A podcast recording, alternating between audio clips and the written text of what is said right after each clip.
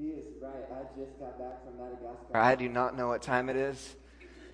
Uh, it's 12 hours difference there. My wife and I and my son, we were traveling, and um, it was just amazing. But that's another day when more stories. So, you guys want me to just keep doing this like tomorrow too? No. um, it, I, I know we're ending with baptisms here, and I got to tell you, it was the first time I've ever done baptisms. I was down in, in, in Madagascar in these, uh, speaking in this YWAM discipleship training school, and these students uh, gave their lives to the Lord, and they said, We want to be baptized. And the moment they came out of the water, they were filled with the Holy Spirit.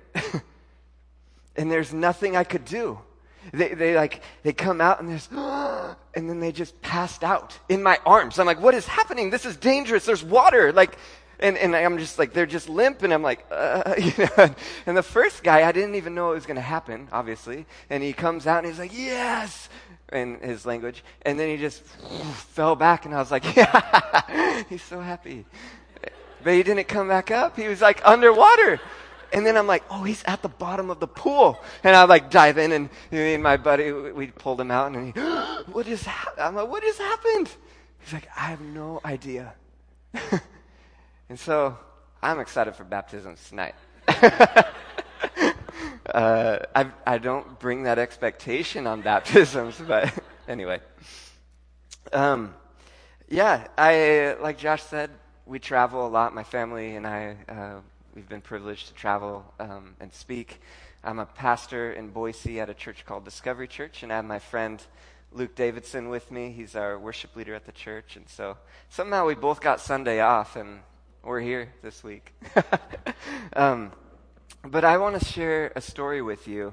But before I do, um, in these travels, I, I find that even being called born again, makes me an outsider.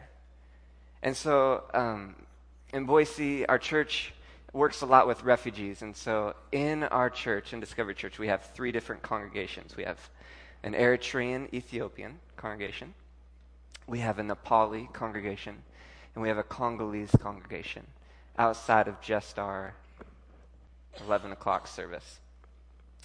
And I traveled to these places quite a bit. And, and when I was in Ethiopia, uh, at these refugee camps, um, the, the main religion is Ethiopian Orthodox. And so when they ask me, am I Orthodox? I say, no, I'm, you know, I'm a Christian. Oh, are you one of those born again Christians? I'm like, yeah, yeah, am. But the way they say it is as if it's a, a curse word. you know, when I'm in the Philippines, they, I, the same thing. Oh, you're one of those born againers, aren't you? I'm like, yeah. I am. Is that bad? and so as I travel and, and I started realizing when I ask this question, are you born again? In Madagascar is the same way. I'm speaking uh, at a Christian discipleship training school, and, and I asked the room, about 20 in the room, can you say if you're born again? Can you confidently say that you're born again? And only three could raise their hands. Three of the six staff that were in there could raise their hands, and that was it. And so that's, that's what I want to talk about today because being born again is bringing us from the outside in. And the way I want to do this is just go through a story of adoption. But before I do, uh, I'm not going to do a show of hands in this room because you guys didn't pay to come to a school, so I'm not going to put you on the spot. But I want, if you want to follow along, if you want to open your Bibles up to John 3, we're just going to read this through. Because I think, I think Jesus is trying to make a good point here. So starting at 3 1, there's a man named Nicodemus, a Jewish religious leader who is a Pharisee. And after dark one evening, he came to speak with Jesus. And he said, Rabbi, he said, we all know that God has sent you to teach us your miraculous signs and evidence that God is with you. And Jesus replied, I tell you the truth, unless you are born again, you cannot see the kingdom of God. What do you mean? exclaimed Nicodemus. How can an old man go back into his mother's womb and be born again? Jesus replied, I assure you, no one can enter the kingdom of God without being born of water and the Spirit. Humans can reproduce only human life, but the Holy Spirit gives birth to spiritual life. So don't be surprised when I say you must be born again. The wind blows wherever it wants.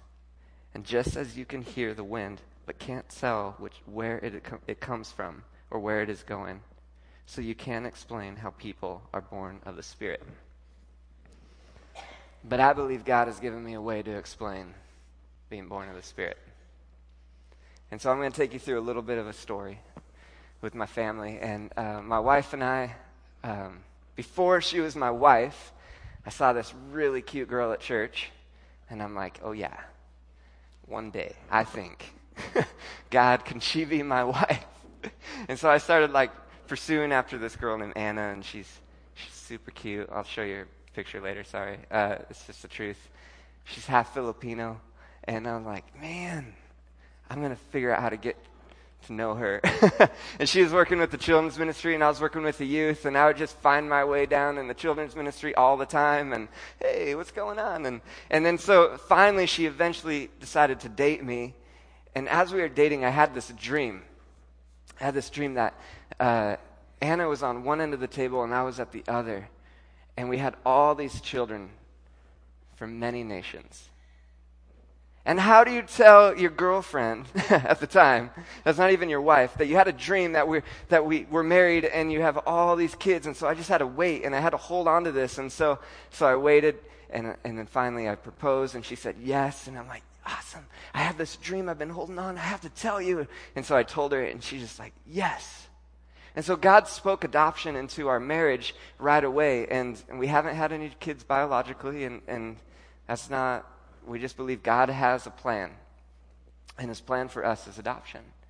And so, about five years into our marriage, no children were coming, and, and my wife was sad, and I was sad. And, and, and then I just finally said to her, God spoke us a plan. And I think it's time we start it. She said, All right. And so we prayed and asked God, God, where is our child? Is he in the States? Is he in another country? And that day we heard the Lord say, the Democratic Republic of Congo. We had no idea where that was. And so we pulled out a map, and sure enough, it was in Africa. And we're like, what? There's no way.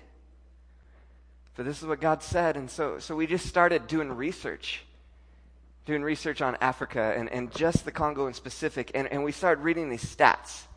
And the stats just started blowing us away. Just in the capital city of Kinshasa, over a million orphans running the streets. And, and for a two year old, okay, just for a two year old, to make it to his two year old birthday, he has a 50% chance of making it if an orphan. And my son is now five, and if he would have stayed in orphan status, he would have had a 30% chance of making it to his five year old birthday. And so the stats just start crushing us, and we're like, okay, God, we're doing this no matter what. And that was the beginning of 2011. And that whole year goes by of paperwork and just waiting and waiting and waiting. And then uh, September of 2012, I was speaking at this men's event for our church, and, and the topic was Some Things Are Worth Fighting For. And, and I was talking about fighting for. Uh, just God puts this stuff on our heart and justice and all those things. And I'm talking about this son or daughter that I still don't even have a picture of. And as I begin talking and sharing this story, my phone begins buzzing in my pocket. And I'm like, I got to finish preaching and, you know, I got to finish all this. And it just keeps going and keeps going. And so finally, I just like, everyone bow your heads and pray. We're done, you know, and everyone bows their heads. And I'm like, Dear Lord, what's going on? Jesus, thank you for this wonderful time with these men. And then and I see this text, and my wife had called like 30,000 times, and all these texts, and it says, We have a son. And I'm like, my heart's beating, and I'm like praying, and I'm like, and then in Jesus' name, amen. And I just looked at all the guys, and I'm like, I have a son. And they all rushed up and gave me this big hug. And, and then I, I got home, and my wife and I, we were just so nervous, but waiting to open the picture up together. And, and we opened up the phone and opened the email, and this picture popped up. and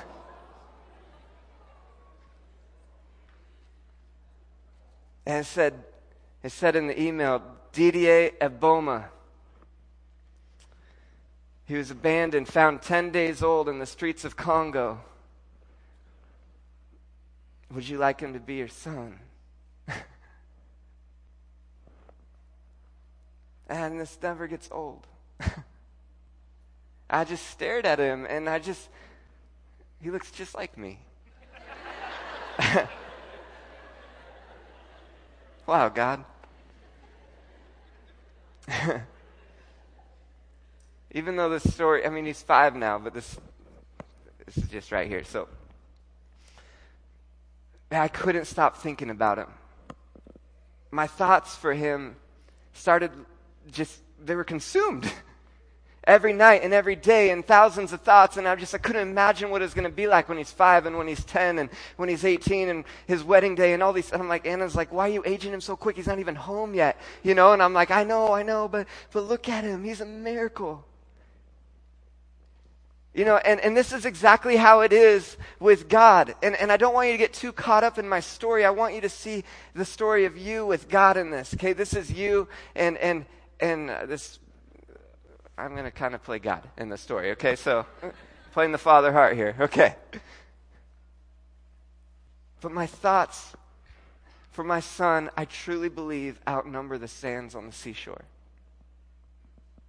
Psalm 139 says this about you. And we hear it and we think, oh, this is so good, but, but this is the reality.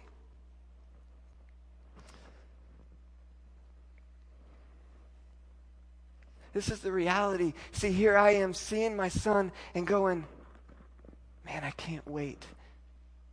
I can't wait to have relationship with him. And the father is saying the exact same thing about you long before you even knew about the father. I can't wait to adopt my son. I can't wait to adopt my daughter long before you even knew his name. My son doesn't know anything about me at this point. He has no idea that there's some guy in Boise, Idaho, longing to hold him and to cherish him and to give him everything. All he is is stuck in orphan status. And it's so funny because we believe that there's just something we have to do to get to God. Am I right? I got to do something to get to him. And yet, you look at this 10 day old picture, and, and even if he knew, oh, hey, little boy, you, uh, yeah, you have a dad? Oh, I do? Wow. Yeah, you have a dad, and he's in, he's in Boise, Idaho. Wow. What do I need to do to get to him? Oh, you probably need to start paying the adoption loans, and um, you probably should learn his last name. Yeah, Kindleberger. Yeah, you should learn that before you could ever be. It seems absurd, right? And yet, this is how we treat God. God, how do I get to you? How, how, do, I, how do I become holy enough for you to even see me and know me? And yet, it means nothing. Maybe I need to start tithing 10%, and, and maybe God would see my good deeds. And then maybe He'll accept me. And this great chasm of separation between my son and I called the Atlantic Ocean. What was he going to do? Build a boat? Or get on an airplane? Or, or what? And they speak, they speak Lingala there. They don't even speak English. and that this is what we do with God. And yet God is longing and is going to do everything to get to you. Everything. To get to you up in Anchorage, Alaska. Like the ends of the earth.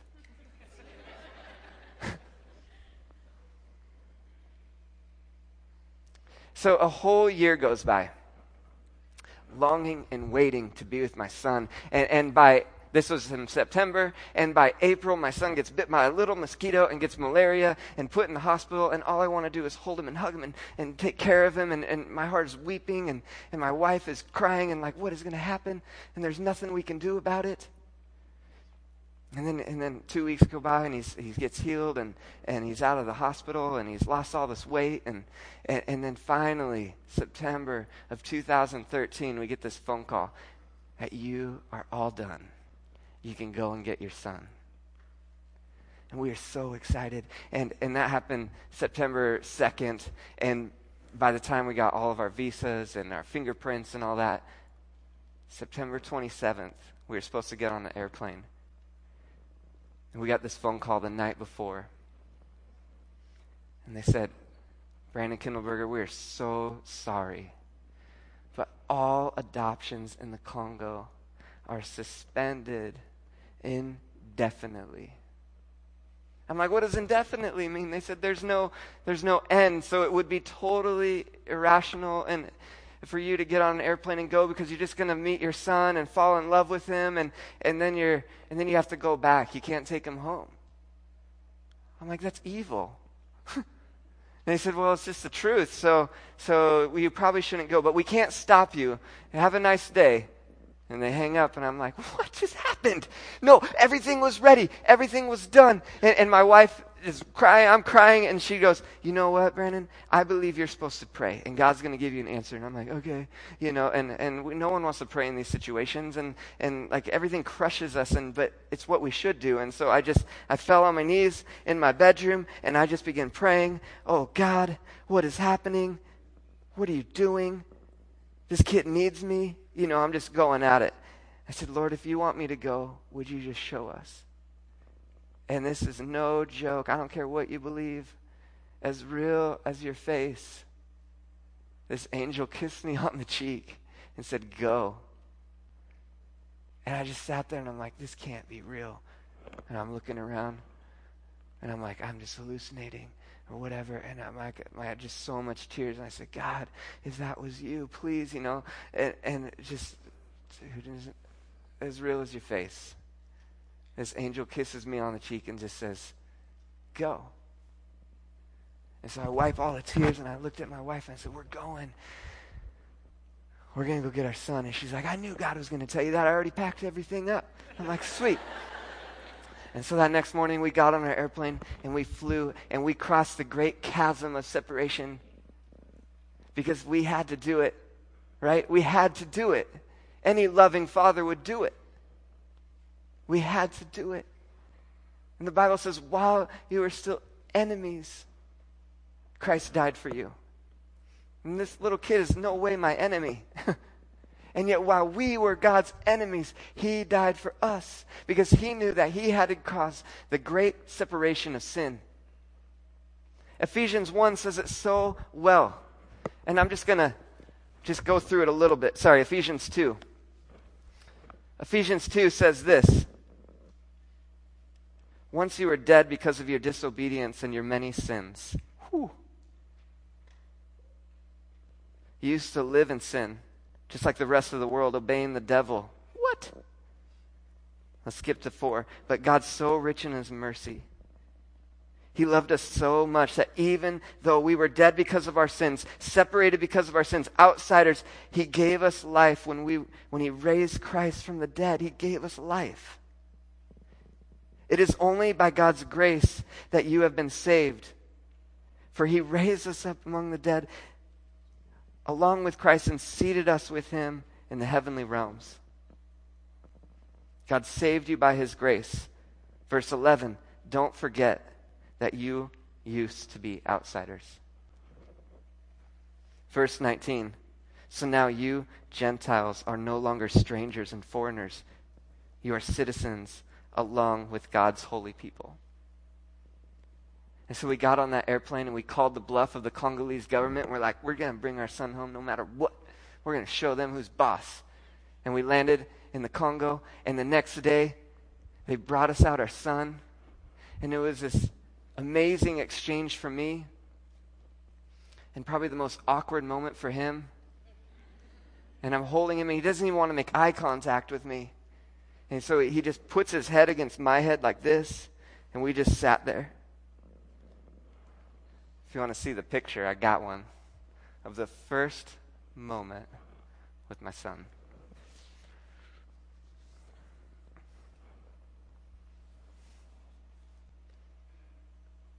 He's probably like, Your nose is huge.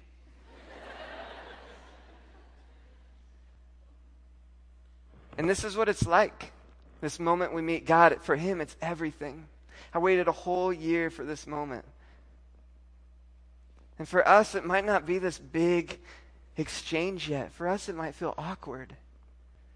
But in this moment, there was no separating him and I. This kid, 100% African, now becomes 100% Kindleberger. Poor kid. My inheritance becomes his. He had to do nothing for it. By grace, it says we are saved this free gift. And in this moment, here's what happens this born again. This is where I think God has shown me how to explain to be born again. Because in this moment, my lawyer was right there. You can't see him because all we cared about was him. And my lawyer is probably just right here. And he goes, Pastor Brandon, he would call me Pastor Brandon because every day we would do Bible study. It was really fun. He goes, This old birth certificate of DDA's no longer matters.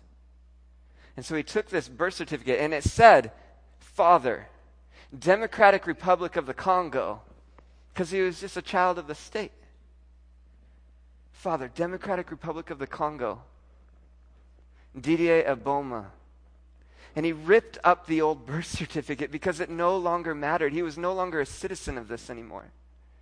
His old life was truly gone in this moment. And then he presented us with a new birth certificate in this moment. As if my son was born again into my family. And it said, Father, Brandon Kindleberger. Mother, Anna Kindleberger. Didier Brandon Lee Kindleberger. His name changed. And in this moment, everything changed. He was no longer an orphan, but my son. Do you hear that? And yet we think, we think all the time, what am I going to do? I probably lost my salvation, or how could God truly love me? Man, my son, just a few years ago, he, he found this bottle of uh, weed killer, and he started spraying all the neighbor kids. like running around, like chasing them, like, and I'm like, what are you doing? And I was pretty mad. I was so mad, I went to him and I said, what are you doing? I took his birth certificate and ripped it up, and I said, you can't be in my family anymore, son. Until, until you work your way back or you earn your way back, you can't be in this because you are a naughty boy. Yeah, we laugh in here because it's funny. And do you think that's how we treat God? All the time, this loving Father, He really, really loves you, actually wants to be with you. And, and we go and make these mistakes and we think, oh no, that's it. I mean, how many times can I really ask him to save me? And how many times can I really ask him to be in his family? And it says I'm a child of God. And but but what does that mean? I probably lost that and and then it just becomes works and it becomes ridiculous. No, he actually wants to be with us. It says, it says, we are a new creation, adopted into his family, sons of God.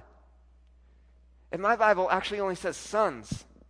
It doesn't say sons and daughters because even when he sees a daughter, all he sees is Jesus. That's it. And he really loves us. We beat ourselves up every single time wondering, there's no way. But we're born again. A new birth certificate presented to you is pretty incredible. And, and when this exchange happened, it wasn't like, oh, cool. Oh, now you're my son. See you later. I couldn't get back on the plane without him. Matter of fact, I didn't want to ever be separated from him. It's actually pretty hard to be up here with him. He travels quite a bit with me. My family does. He's been to 11 countries already. We just go get things done. That's what we do. he loves to be with me, and I love to be with him. And, and that's actually how God is with us. And so, even though the Congo said, okay, you can't take him home, you better go, I was going to call him out because there's no way I was going to leave him. And so I went down to the office and I said, "Hey, can I can I take my son? I mean, we look pretty good together. Everything's going well." And they said, "No, you can't." I'm like, "Okay, well, surely it's just today. He's probably in a bad mood." And so I tried the next day, and I tried the next day, and then a week turned into 2 weeks, and I was only supposed to be there 10 days. That's all we packed for, and that's all we brought money for. And then it turned into 3 weeks. And then it turned into 4 weeks. And then it turned into 5 and 6. And finally, after two months, I, I, was like, I demand a meeting. And I took my son and I went down there to the office and I said, I'm not leaving until I have a meeting with the high official here. And they're like, okay. So I waited hours. and finally, they called me in. And so I, I, get in there and, and, and they said, have a seat, Mr. Kindleberger. And so, sorry, I'm leaving the thing. So I had a seat. I said, it's nice to meet you. He said, "So can I go home now? you know, we're finally here. I look, you know, look at us. We're cute." And this is what he says to me. He says, "Sir, I'd rather your son die in an orphanage than go home with you." You look like you want to punch me. But don't take it out on me. It's the truth. And I actually have to like relive this moment quite a bit. And so I'm sitting at him in eye contact and he just says, I would rather your son die in an orphanage than go home with you.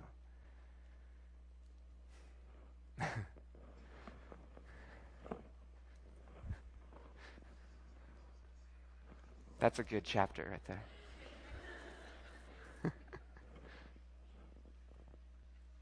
I think I finally, at that moment, realized the weight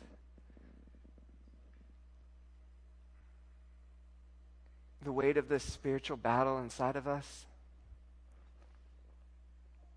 The devil would so much rather you die as an orphan than be with this good, good father we just sang about. He would so much rather you be separated and die spiritually orphaned and go off doing your own thing and, and run in the streets and feeling lost and depressed and anxious and hurt and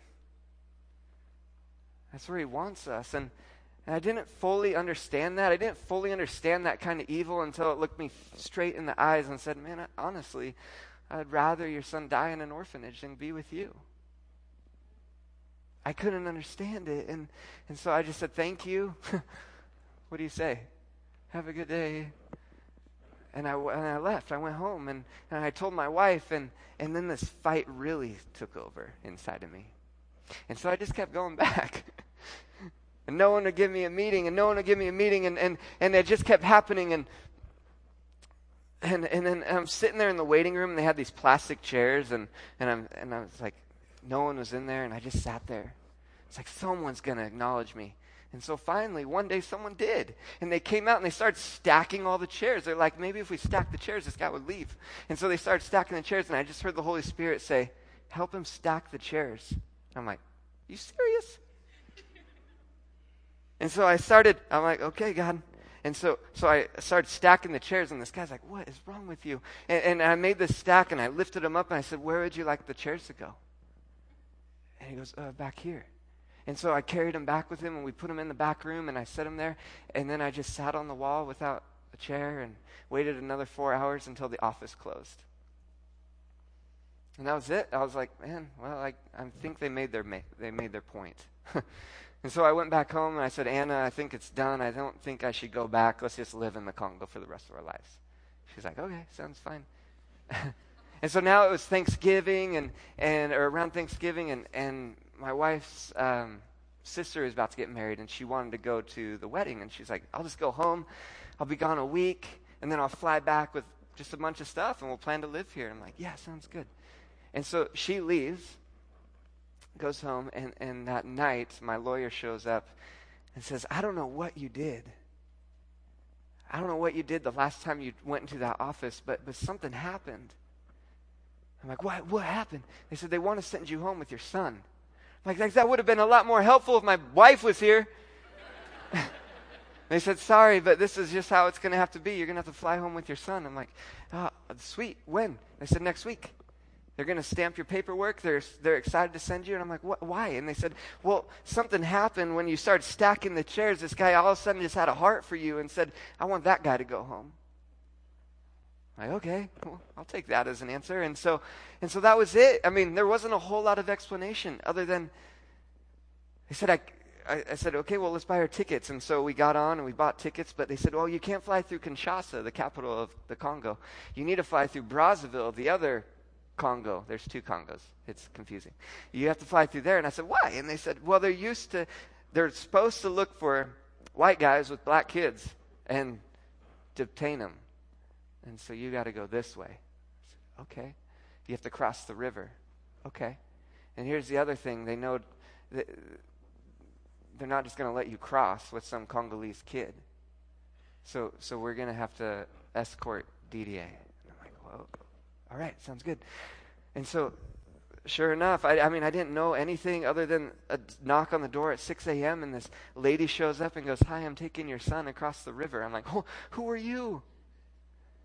And she goes, I'm the one that they told me to bring. And, and so I, I said, Okay. I handed my son off to her, and he just starts crying.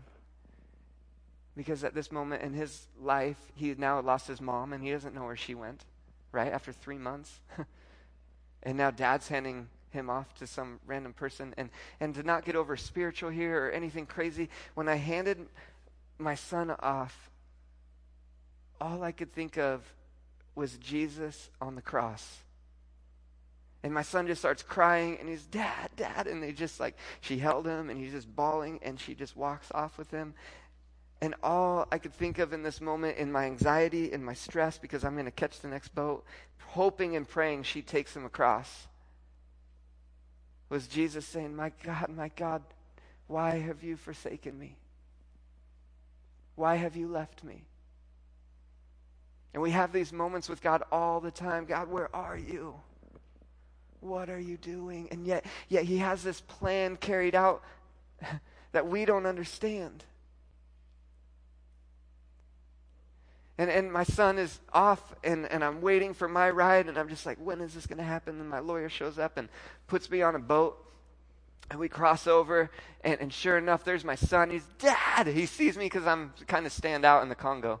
And, uh, he's super excited, just daddy, daddy. And I'm like, hey, buddy. And then my lawyer goes, what are you doing? Hits me. And he goes, you can't do this here. And he goes, Hi, son. And then my heart's just aching, and my son's like, You're not my dad. And, and the lawyer, Hi, son, and grabs him and holds him, and my son's just screaming over his shoulder, Daddy, Daddy. And then they put us in a taxi, and we drive off to the airport. Just like that. and just like that, it was over. After three months, and, I, and I'm cutting my story down because I'm watching this ticker thing, and and I'm getting nervous. No, I'm just joking. And we get on this airplane and we fly off, and I'm like, can it really be? God, was that really your plan? That seemed chaotic. I haven't slept in like 50 hours. What's going on? And, and we land in, in France, and I, my wife doesn't even know any of this. And I call my wife, and I'm like, hey, we're in France. She said, what the? you know, and I'm doing some FaceTime. My son peed all over me, and I'm like, see, you know, it's it was just, it was just nuts. And, and, but the whole time I'm just thinking, God, it, it wasn't supposed to end like this, was it? What is happening? You know, and I get on the flight from France to Salt Lake City. That was a long flight. And I'm sitting there, and, and they, they said, Sir, we see that you have a little baby and there's no way you're going to be able to take care of him by yourself. How about you move to the back of the plane and I'll be your own flight attendant? There's no one back there. And so she moves me to the far back of the plane. I have my own flight attendant. And there's no one for four rows in front of me, all the way, window to window. I could look at anything I wanted on both sides. And, and it was sweet. My son could run around. But then all of a sudden, this guy, before the flight takes off, decides to sit right next to me. And I'm thinking, dude, are you serious? You and he goes, hi. I go, hi, uh, I have a one year old. And he goes, no, no problem, man. I, I want to sit here. And I'm like, okay. And I go, what's your name? I can't remember his name right now for some reason. And anyway, uh, shake hands. I go, where are you going? He goes, I'm going to Boise, Idaho. And remember, in Paris. And I'm like, sweet, me too. What do you do in Boise? He goes, I'm a Boise police officer. I'm like, wow, my brother's a Boise police officer. He goes, oh, really? What's your brother's name? I go, his name's Jason Kindleberger. And he goes, are you serious? I'm like, yeah. Jason Kindleberger is my partner. And so I'm like, oh, this is going to be good. My family has no idea I'm coming home. And so I take a little selfie with him in the, in the Salt Lake airport, and um, we send that to my family, and he's like, what? Where are you? How did he get to the Congo?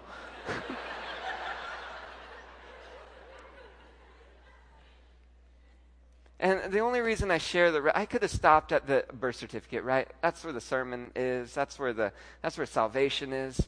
That's where, that's where all the heart of it is. But, but I add the rest of this because I sometimes think we just go, oh, what's after salvation? You know, we, we learn about discipleship classes and read the Bible and pray, but, but there's so much more to that. Like, God really wants to be with us. He fights for us. He cares about us. He cares about our needs. He cares about the details. He puts this guy on this, what I thought was a random flight that I bought in the last minute, but he had this all planned out. For what? To show how good he is and to show that he, that he really, really cares. That he's in the details. He's in every little part of your life where he thought, where you thought he never showed up. And my son, my son now five years old, and my wife, and uh, like I said, we travel, and, and my son just wants to do what his dad's doing. And that's really all this Christian walk is. I just want to do what the Father's doing. If my Father is in the business of adoption, I want to be in the business of adoption. I want to tell people how amazing he is. And I don't want to get so lost in theology. I just want to, I just want to focus on Jesus because he is perfect theology. He shows us how to love one another, how to care for one another, how to love our enemies, how to love our neighbor as ourselves, how to love the Lord your God with all your heart. He is the perfect example of all of it. He's the reason we're adopted. And we can get so lost and caught up in these little things. Wondering, man, God, where are you? And I just love it. I, I'm sure you get enough of Romans 8, but I can't get enough of it. And this is the picture of adoption in Romans 8. It says, the same Holy Spirit, Romans 8:11, that raised Christ from the dead now dwells in you. You can't see the kingdom of heaven unless you are born of water and of spirit. And you were once dead because of your sin, and now the same Holy Spirit that raised Christ from the dead for those that call on the name of Jesus dwells inside of you. And so you have not received a spirit that makes you fearful slaves. Instead, you have received God's Spirit when He adopted you as His own children. And now we call on Him, Abba, Father. For His Spirit joins with our spirit to affirm that we are God's children. And since we are His children, we are His heirs. In fact, together with Christ, we are heirs of God's glory. My son, 100% African, 100% mine. Us, 100%. Right here, Brandon Kindleberger from Boise, Idaho. That's how I want to look at it. It's kind of ho hum. And yet 100% an heir with Christ. Do you understand? This born again thing. This is what it's all about. This old birth certificate ripped up, and a new one presented. A new one, even in your mistakes, presented. Not taken away, but given to you freely. Not by what we have done, but what Christ has done, taking on the cross, scorning its shame for us. Amen? I thought I'd just show you a picture of my family because we're pretty happy. We just got back from Paris. yeah, he's everything. This is what God wants. Not that we would be outsiders anymore, but that we would be brought in. And we're going to end with, adopt, uh, with, with baptism. And all baptism is, all baptism is, is an adoption ceremony. Actually, another synonym for baptism is adoption. Because it's this full submerging that's happening, right? we are fully submerged into the family of God. And, and when we're out and we go in, it represents this death, right? It represents the ripping and the tearing of the old life, of the old certificate, gone. The death. We are buried with Christ. And when we come out of the water, it represents that new life. It's a joyous day. And, and when someone gets baptized, we applaud it and we celebrate with them because we're celebrating our new brothers and sisters in Christ. Whether they made that decision five years ago to follow him or you're making it right now, saying, oh, this is all it is. This is all God wants. This is how he loves me.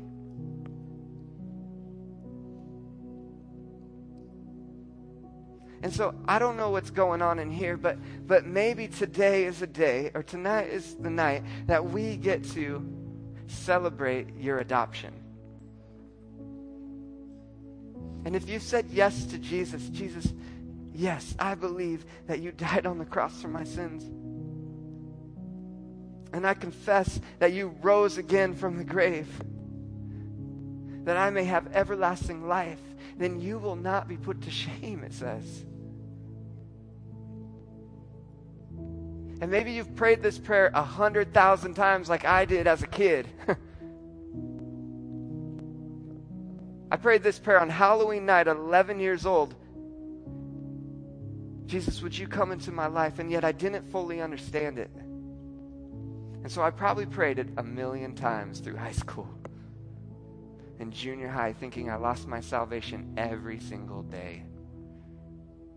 Not understanding this born again new life in Him. And so I'm just going to pray it again. And if God is doing something in you, or that you're just understanding what it means to be born again, you're understanding where you belong in Him, because that's all we're searching for, isn't it? Belonging. Pray we find it in His family. Amen. Let's pray. Father God, we just thank you. We can't thank you enough.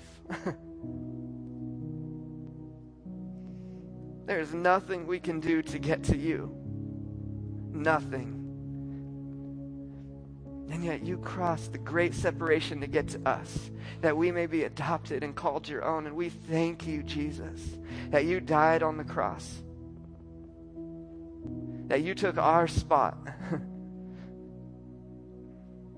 you didn't wait for us to memorize your scripture. You didn't wait for us to, to pay tithe. You didn't wait for us to do anything, God. You didn't wait for us to become perfect.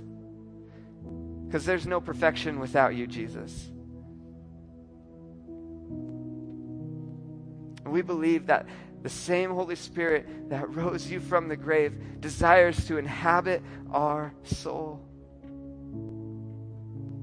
Desires to take over, that it would cry out, Abba, Father. Would you begin, Lord, to take over and, show us, to show us what this real life is with you, this abundant life is with you. And we are no longer outsiders, but brought into your family. We love you, Lord Jesus. Today, may we celebrate adoption. In your name we pray. Amen. Hey, if you want to be baptized today, if this is something God's stirring inside of you, even through this song or whatever, uh, would you just head out to the lobby? They have shorts for you. They have shirts for you. They have towels for you. They have a blow dryer for you. There's like no excuse here. so if this is something that God is prompting in you that you're saying, yeah, yeah, I'm born again. Yeah, I'm adopted in the family of God, and I want the whole world to know it. Well, at least like right here, to know it. uh, we, we just ask that through this song that you would just head out into the lobby and uh, someone will be out there to meet you and talk to you what baptism is, and we'll head out and, and do these in, in a few songs. So, that sound all right? Okay. Let's sing. If you'd like to stand together, it's so good to be here.